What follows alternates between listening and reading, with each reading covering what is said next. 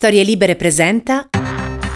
Buongiorno e ben trovati in questo nuovo appuntamento di Quarto Potere, la rassegna stampa di Storie Libere, lunedì 23 maggio 2022. Oggi faremo un passo indietro, un passo indietro lungo 30 anni. Torneremo al 23 maggio del 1992, quando su un tratto di strada della A29 che collega l'aeroporto di Punta Raisia di Palermo alla città, al capoluogo siciliano, furono fatti saltare in aria il giudice Falcone, Francesca Morvillo, sua moglie e tre agenti della sua scorta, Rocco Di Cillo, Vito Schifani e Antonio Montinaro. Lo faremo riavvolgendo il nastro della rassegna stampa di quel giorno, lo faremo ricordando come l'opinione pubblica il giorno successivo, il 24 maggio del 1992, reagì a quello sdegnoso attentato. Il Corriere della Sera aprì forse con la parola che più di altri segna questo clima che si respirava in quei giorni. Orrore, ucciso Falcone. Come dalla Chiesa, titola il quotidiano di Via Solferino, la mafia colpisce il candidato alla superprocura e la compagna. Mille chili di tritolo sotto l'autostrada, recita il sottopancia. Morti la moglie e tre agenti di scorta, otto feriti. Qualche giorno fa aveva detto mi hanno delegittimato, stavolta i boss mi ammazzano. E nell'editoriale che è firmato da Saverio Vertone, il titolo Il palazzo senza alibi dà veramente la summa del clima che si respirava in quei giorni. Scriverà Saverio Vertone, non si sa chi abbia ucciso Giovanni Falcone, non si sa perché sia stato ucciso, non si sa a che serva averlo ucciso, si sa soltanto dove, come e quando sono stati assassinati. E può sembrare addirittura un'inutile crudeltà ripetere un giudizio affiorato più volte sulle labbra dei profani nel corso di queste vane elezioni ogni volta respinte dai competenti. Fuori da Montecitorio c'è qualcosa che aspetta, un paese disorientato e forse ammalato, un'economia incerta che ha bisogno di segnali, un debito pubblico enorme, tre regioni del sud che stanno uscendo dallo Stato per entrare nella malavita sudamericana e cinque regioni a nord che vogliono fuggire per rifugiarsi nella zona di sicurezza europea. Queste banali verità sono mormorate o urlate dalle orecchie dei politici che guidano la marcia dei grandi elettori verso una meta ancora sconosciuta, ma non hanno apparentemente attraversato i loro timpani. E se anche loro attraverso i timpani non sembrano aver lasciato tracce, nelle teste come ne lascia tracce nel vuoto la luce delle stelle. Dopo quel che è successo ieri è un sospetto preoccupante, c'è però un'ipotesi ancora più grave ed è invece qualcosa che sia rimasto. Ma allora come fare ad andare avanti? E dobbiamo chiederci come la politica, come il nostro paese può andare avanti davanti allo scempio di un paese che non è certo il migliore del mondo, ma non merita quello che gli sta succedendo. In assenza di previsioni possibili e di giudizi plausibili resta il nudo confronto dei fatti. Nello stesso stato e nelle stesse ore c'è chi può scoperchiare indisturbato una strada, minarla con mille chili di tritolo, lavorando come l'ANAS alla luce del sole per far saltare un alto funzionario della giustizia e c'è un Parlamento frantumato in cento schegge che non riesce a ricomporsi per adempiere un po' al suo compito elementare ed eleggere la massima autorità dello Stato. Ancora una volta la potenza del terrorismo cresce in corrispondenza dell'impotenza politica dei governi e dei partiti. Sono vent'anni che questo rapporto rovesciato si manifesta nei momenti più delicati nella vita italiana e sono vent'anni che lo squillo si aggrava. Adesso ci devono spiegare che cosa impedisce di raddrizzarlo. E questo editoriale ci racconta anche la fase storica che attraversava il paese quel 23 eh, maggio di 30 anni fa, perché c'era una lotta all'interno del mondo politico per l'elezione del eh, nuovo presidente della Repubblica, c'era l'opzione Andreotti che veniva appunto tenuta in piedi da un pezzo consistente della democrazia cristiana, l'ex presidente della Camera Giovanni Spadolini, eh, come ci racconta appunto il taglio centrale del eh, Corriere che ci dà un po' una idea insomma di, di quanto avveniva era davanti a Scalfaro nella corsa al Quirinale. E il taglio centrale del Corriere di quel giorno dice sdegno a Montecitorio, subito il presidente, si va verso un'ipotesi istituzionale, Spadolini è davanti a Scalfaro nella corsa al Quirinale, leggiamo giusto qualche riga, la strage di Palermo impone alle forze eh, politiche di affrettare i tempi per le elezioni del capo dello Stato, forse già oggi avremo il presidente Giovanni Spadolini e il nome ricorrente accanto a quello di Oscar Luigi Scalfaro, proposto da Pannella. Questa è la prima reazione a caldo registrata a Montecitorio nelle ore successive alla tragedia, mentre lo sconforto e lo sgomento si diffondevano tra i parlamentari. La giornata aveva visto una serie di colloqui bilaterali promossi dalla Democrazia Cristiana con il PSI, il Partito Socialdemocratico, il Partito Liberale, il PDS e il Partito Repubblicano. Ha preso corpo nel corso della giornata l'ipotesi istituzionale, cioè restringere la scelta fra quattro personalità proposte dalla DC, due presidenti delle Camere, Spadolini e Scalfaro, il presidente del Consiglio Andreotti e il presidente della Corte Costituzionale Corasaniti. Craxi e la Malfa si sono mossi in sintonia riducendo la uh, scelta alle prime due ipotesi. Il DC bianco si è detto d'accordo mentre prendeva a quota il nome di Spadolini, l'attenzione si puntava sul PDS. Ecco, eh, poi ovviamente questa diciamo corsa si è risolta come ci consegnerà la storia in favore di Oscar Luigi eh, Scalfaro una vignetta poi nel taglio laterale sempre della prima pagina di Giannelli mostra una scrivania vuota con sopra il ritratto di Francesco Cossiga che ricordiamo era presidente della Repubblica uscente e aveva appena terminato il settennato proprio nel 1992 con la scritta segreteria DC e una segreteria telefonica, pensate che dice potete lasciare un messaggio dopo il segnale acustico e questo era come il Corriere della Sera raccontò il grande attentato al giudice Falcone. La Repubblica, Falcone assassinato, una tonnellata di tritolo, 5 morti e 7 feriti, mea colpa dei partiti a Roma. Strage di mafia, è morta anche la moglie, shock a Montecitorio, oggi il presidente. Sul taglio laterale uccisi anche tre agenti di scorta, mi hanno delegittimato, disse Falcone, ora Cosa Nostra è pronta a vendicarsi.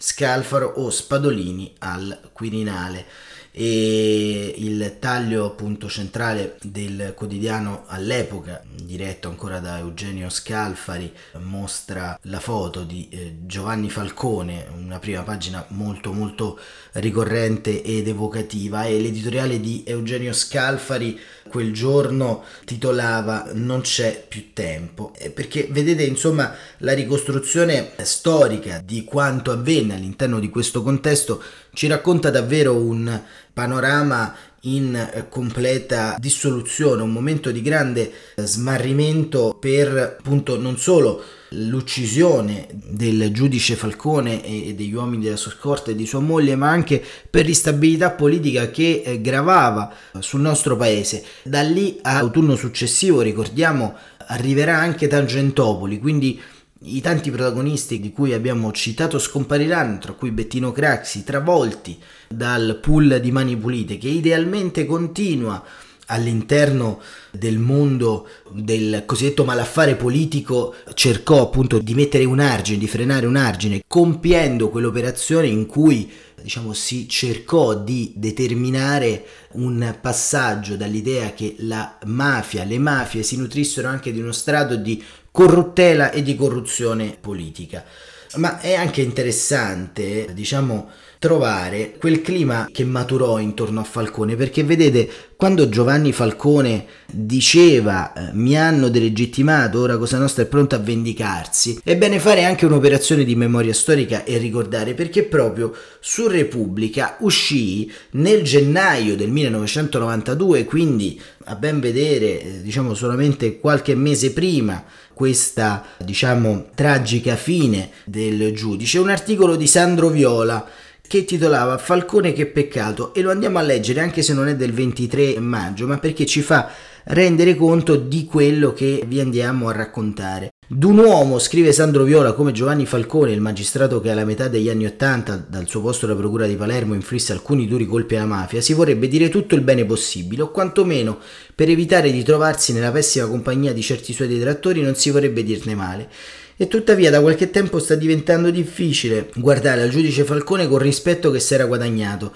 Egli è stato preso infatti da una febbre di presenzialismo, sembra nominato da quell'impulso irrefrenabile a parlare, che oggi rappresenta il più indecente dei vizi nazionali, quella mania di pronunciarsi, di sciorinare sentenze sulle pagine dei giornali o negli studi televisivi che divora tanti personaggi della vita italiana, a cominciare sfortunatamente per la Repubblica dal Presidente della Repubblica, spingendoli a gareggiare con i comici del sabato sera, con il professor Sgarbi, con i leader di partito, con i conduttori di talk show, come gli allenatori di calcio, insomma insomma con tutti coloro che ci affliggono quotidianamente nei giornali e nella televisione con le loro famose e insopportabili logorree.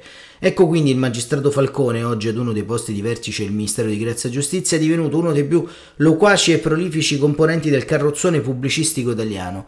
Articoli, interviste, sortite radiofoniche, comparse televisive e come se non bastasse libri, è uscito da poco infatti un suo libro intervista dal titolo accattivante, un titolo metà sciascia e metà serial televisivo, Cose di Cosa Nostra, che con il suo suono leggero, la sua graziosa allitterazione, a tutto fa pensare meno che ai cadaveri seminati dalla mafia. Concludendo, ecco il giudice Falcone entrato a far parte di quella scalcinata compagnia di giro degli autori di Instant Book, degli opinionisti al minuto, dei noti esperti, degli ospiti in studio, che sera dopo sera, sera inoltrata, quasi un momento mori, si affacciano sugli schermi televisivi. Né il giudice Falcone può invocare la sua esperienza del crimine e del crimine mafioso in particolare come giustificazione di tanti interventi. Certo, ci sono materie in cui la parola va data al noto esperto, la gastronomia poniamo, il giardinaggio, il salvataggio dei monumenti. Nulla osta infatti a che queste materie vengano trattate in tutta libertà col più esplicito dei linguaggi, ma parlare di crimine quando si ricopre un'altissima carica dell'amministrazione della giustizia è diverso.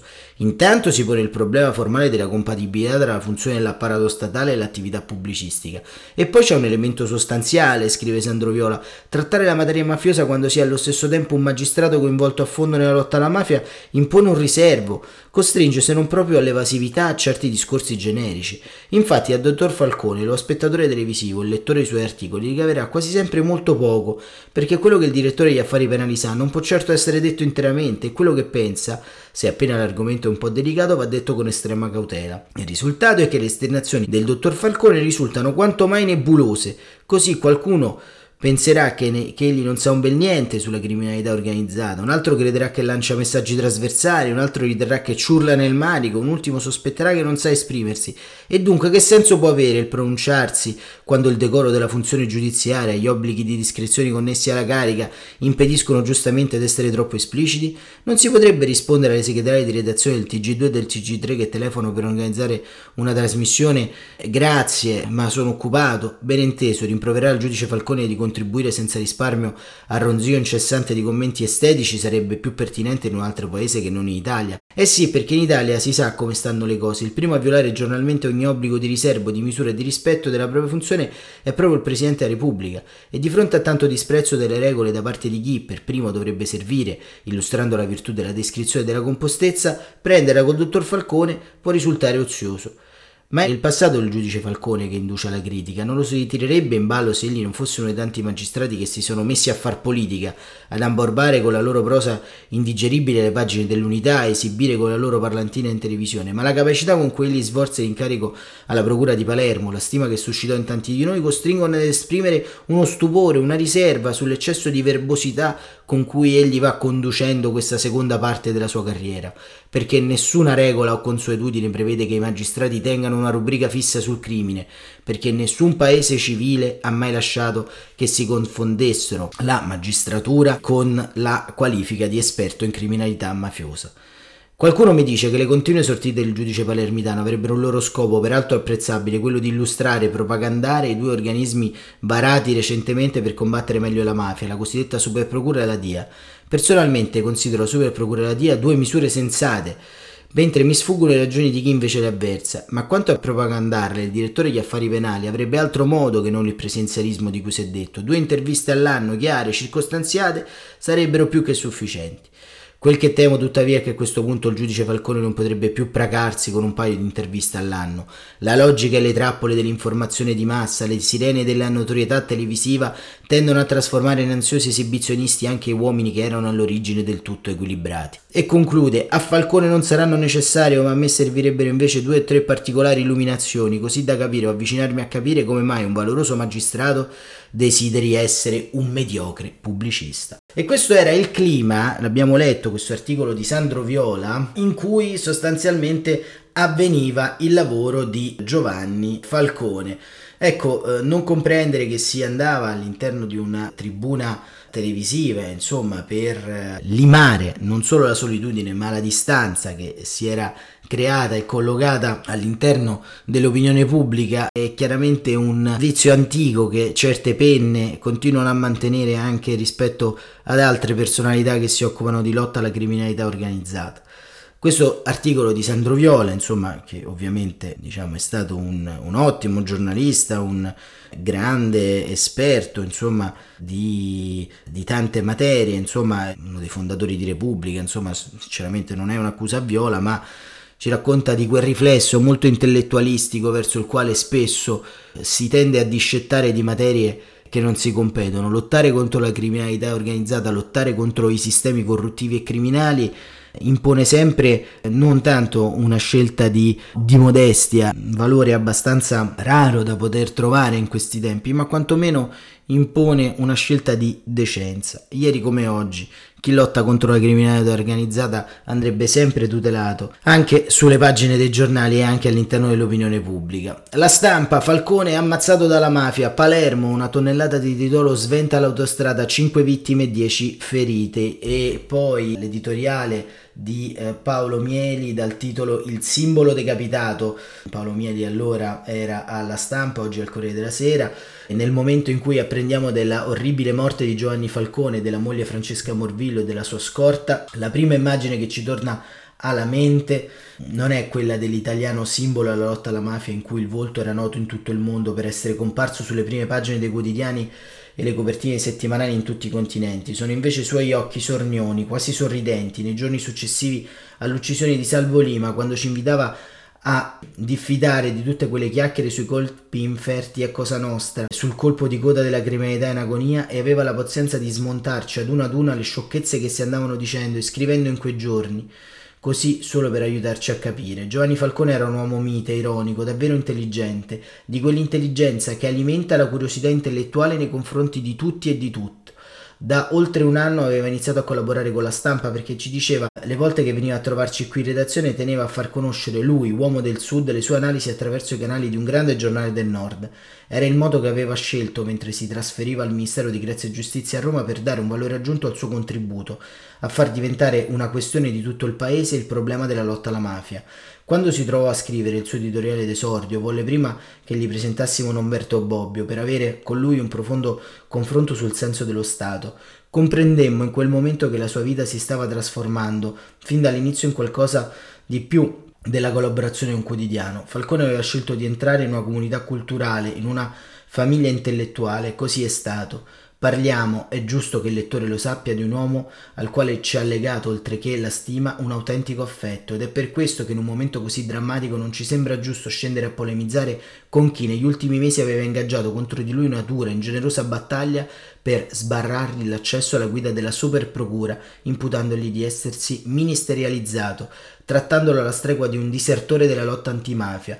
Qualcuno si era spinto persino a ironizzare sull'altro attentato che aveva subito tre anni fa, nelle nostre conversazioni personali Falcone, ancorché chiaramente dispiaciuto per queste sciocche accuse, preferiva mantenere un tono di distaccata ironia. Questione di orgoglio probabilmente, ma ci sembra più onesto per lui e per noi ricordarlo nella posizione eretta di chi disdegna le meschinerie, come lui osava spesso ripetere anche in privato. Tragicamente ci ha pensato la mafia a confermare gli occhi dei dubbiosi quanto Falcone fosse il vero uomo da abbattere. Falcone è stato ucciso in un momento nel quale L'impotenza del Parlamento è sotto gli occhi di tutti, circostanza che non può non ingenerare in ogni cittadino sgradevoli confronti tra cosa può fare la mafia e cosa non può fare la nostra classe politica. Siamo sicuri che questa frustrazione gli darà oggi i suoi effetti, così che avremo stasera il Presidente della Repubblica istituzionale che avremmo potuto avere già molti giorni fa, ma poi altrettanto rapidamente dovremmo avere un nuovo governo che sappia confrontarsi con chi ha ucciso Falcone, senza mettere in campo quell'apparato di chiacchiere che provocavano un sorriso nei suoi occhi. E questo era l'editoriale di Paolo Mieli su eh, La stampa e l'unità apriva il 24 maggio del 92, tremenda esplosione sulla strada tra Punta Raisi e Palermo, uccisi la moglie del giudice, tre agenti e due civili, assassinato Falcone, oltre mille chili di tritolo, una strage, sette morti, tra Cosa Nostra e lo Stato è guerra totale. E proprio dall'unità andiamo a prendere anche qui alcuni articoli, è anche curioso prendere degli articoli da un giornale che eh, al tempo stesso appunto non esiste più perché eh, insieme diciamo a tante cose che non ci sono più all'interno di questo paese, diciamo anche il giornale di cui stiamo leggendo alcuni contributi da molto tempo non c'è più, non esiste più. L'editoriale adesso le parole sono gusci vuoti sulla prima pagina dell'unità, firma di Luciano Violante che ricordiamo era anche lui un giudice, sarà poi presidente della Camera dei Deputati e scriveva pezzi di strada percorsi insieme, poi divisi, poi ancora insieme, di nuovo divisi Qualche tentativo di parlarsi, reciproco incerto. Adesso le parole sono gusci vuoti. Falcone è stato ucciso, i capi di mafia assolti. Il codice è sempre quello. Il super procuratore non è nominato. Era urgente, ci avevano detto. La legge sul riciclaggio non funziona, ma verranno le circolari. Giovanni e sua moglie e la sua scorta stanno su un letto di marmo. L'Italia senza presidente. Il governo dimissionario, il maggiore partito senza segretario, ci saranno parole solenni, qualcuno cadrà nella trappola delle ritorsioni. Di chi è la colpa? Perché? Era solo, era utilizzato dalla politica, voleva utilizzare la politica. Ma nelle strade è tornato il convitato di pietra, quello dei treni di Bologna e di Firenze, quello delle piazze insanguinate, quello di Via Fani, quello che uccise Mattarella e la Torre. Non deve cambiare nulla in questo paese e quando qualcosa può cambiare il convitato decide di fermare tutto, perché può farlo uccidendo, perché qualcuno una volta gli dette il primo ordine ed il secondo ed il terzo. Poi non c'è stato bisogno di altro, capisce da solo, sa quando sa, dove sa, sa chi. Ieri l'uomo simbolo della democrazia contro la mafia. C'è la politica dietro il cadavere di Giovanni Falcone. È mafia, ma non è più solo mafia, non è più solo mano omicida. Un atroce assassinio politico come quello di Moro, i leader fotografati, qualcuno esaminava quel tratto di autostrada, le interviste a ripetizioni, le osservazioni sulla parola o sul silenzio del grande leader. Qualcuno metteva una tonnellata di esplosivo nel cunicolo sotto l'autostrada, tecniche di intesa sottile a Roma, a Palermo qualcuno innestava il timer. A Roma si perdeva tempo, non è così? Il Presidente della Repubblica oggi vuole dire un progetto, una via d'uscita per la crisi, una possibilità di futuro, un'altra tutta diversa. C'è cialtroneria nella politica, ma c'è la tenace ricerca di una via per la vita degli uomini. La decisione politica è tanto più difficile quanto più la politica è debole. Ma quanti lo capiranno? Quanti penseranno ad un agitarsi sterile, alla inutilità della democrazia? E qualcuno sorriderà a Palermo, a Roma, a Milano, a Zurigo, dove hanno deciso che per quella morte era arrivato il momento. Mi chiedo, da amico di questa vittima e da politico, riusciremo a essere diversi, a non ingaglioffirci, a capire che cosa sta succedendo, a capire che la mafia è uno dei cardini dei padrini del vecchio sistema che non vuole mollare, capire che abbiamo il dovere tragico di cambiare, di fare presto, di creare un'altra Italia dei doveri e delle responsabilità. Non servono parole solenni, non servono abbracci ecumenici, serve una feroce volontà di riscatto per Giovanni e quei tre ragazzi della scorta i cui nomi tra poco nessuno ricorderà, ma che sono il segno più vivo e più atroce di un'Italia pulita. E questo era Luciano Violante col cui concludiamo questa rassegna stampa speciale di Quarto Potere, il nostro speciale oggi avvenne che abbiamo eh, dedicato al giudice Falcone, a Francesca Morvillo, a Antonio Montinaro, Rocco Di Cillo e Vito Schifani che insomma a 30 anni di distanza non solo continuiamo a ricordare ma cerchiamo in qualche modo di continuare a, ad osservare e a vedere tutto quanto quello che ancora c'è da fare per questo paese, chi tramite il giornalismo, chi tramite il lavoro dentro le procure, chi tramite all'interno delle istituzioni politiche e parlamentari di questo paese. Insomma, 30 anni dopo siamo davvero ancora eh, più poveri rispetto a 30 anni fa. 30 anni dopo capiamo forse con maggiore virulenza quanto il giudice Falcone avrebbe ancora potuto fare per il nostro paese, a parte gli editoriali, il fango e la macchina che si instillò. Trent'anni dopo siamo ancora qui a leggere quelle prime pagine che ci dicono che la parte migliore di questo paese saltò in aria sulla A29 tra Palermo e Punta Raisi ma siamo forse un paese senza speranza o un paese che la speranza la rincorre ancora e che forse più di altri paesi sa quanto costa il dolore, quanto costa una lotta e forse 30 anni dopo ancora nel nome di Giovanni Falcone vale la pena combatterla, quella lotta, che poi è una lotta per la vita, per la dignità e sempre per la libertà. Buon proseguimento di giornata. Quarto Potere torna domani, come sempre, alle 7.45 con una rassegna stampa, questa volta ordinaria.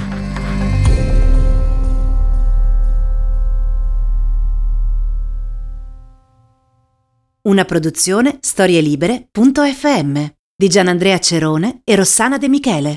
Coordinamento editoriale Guido Guenci.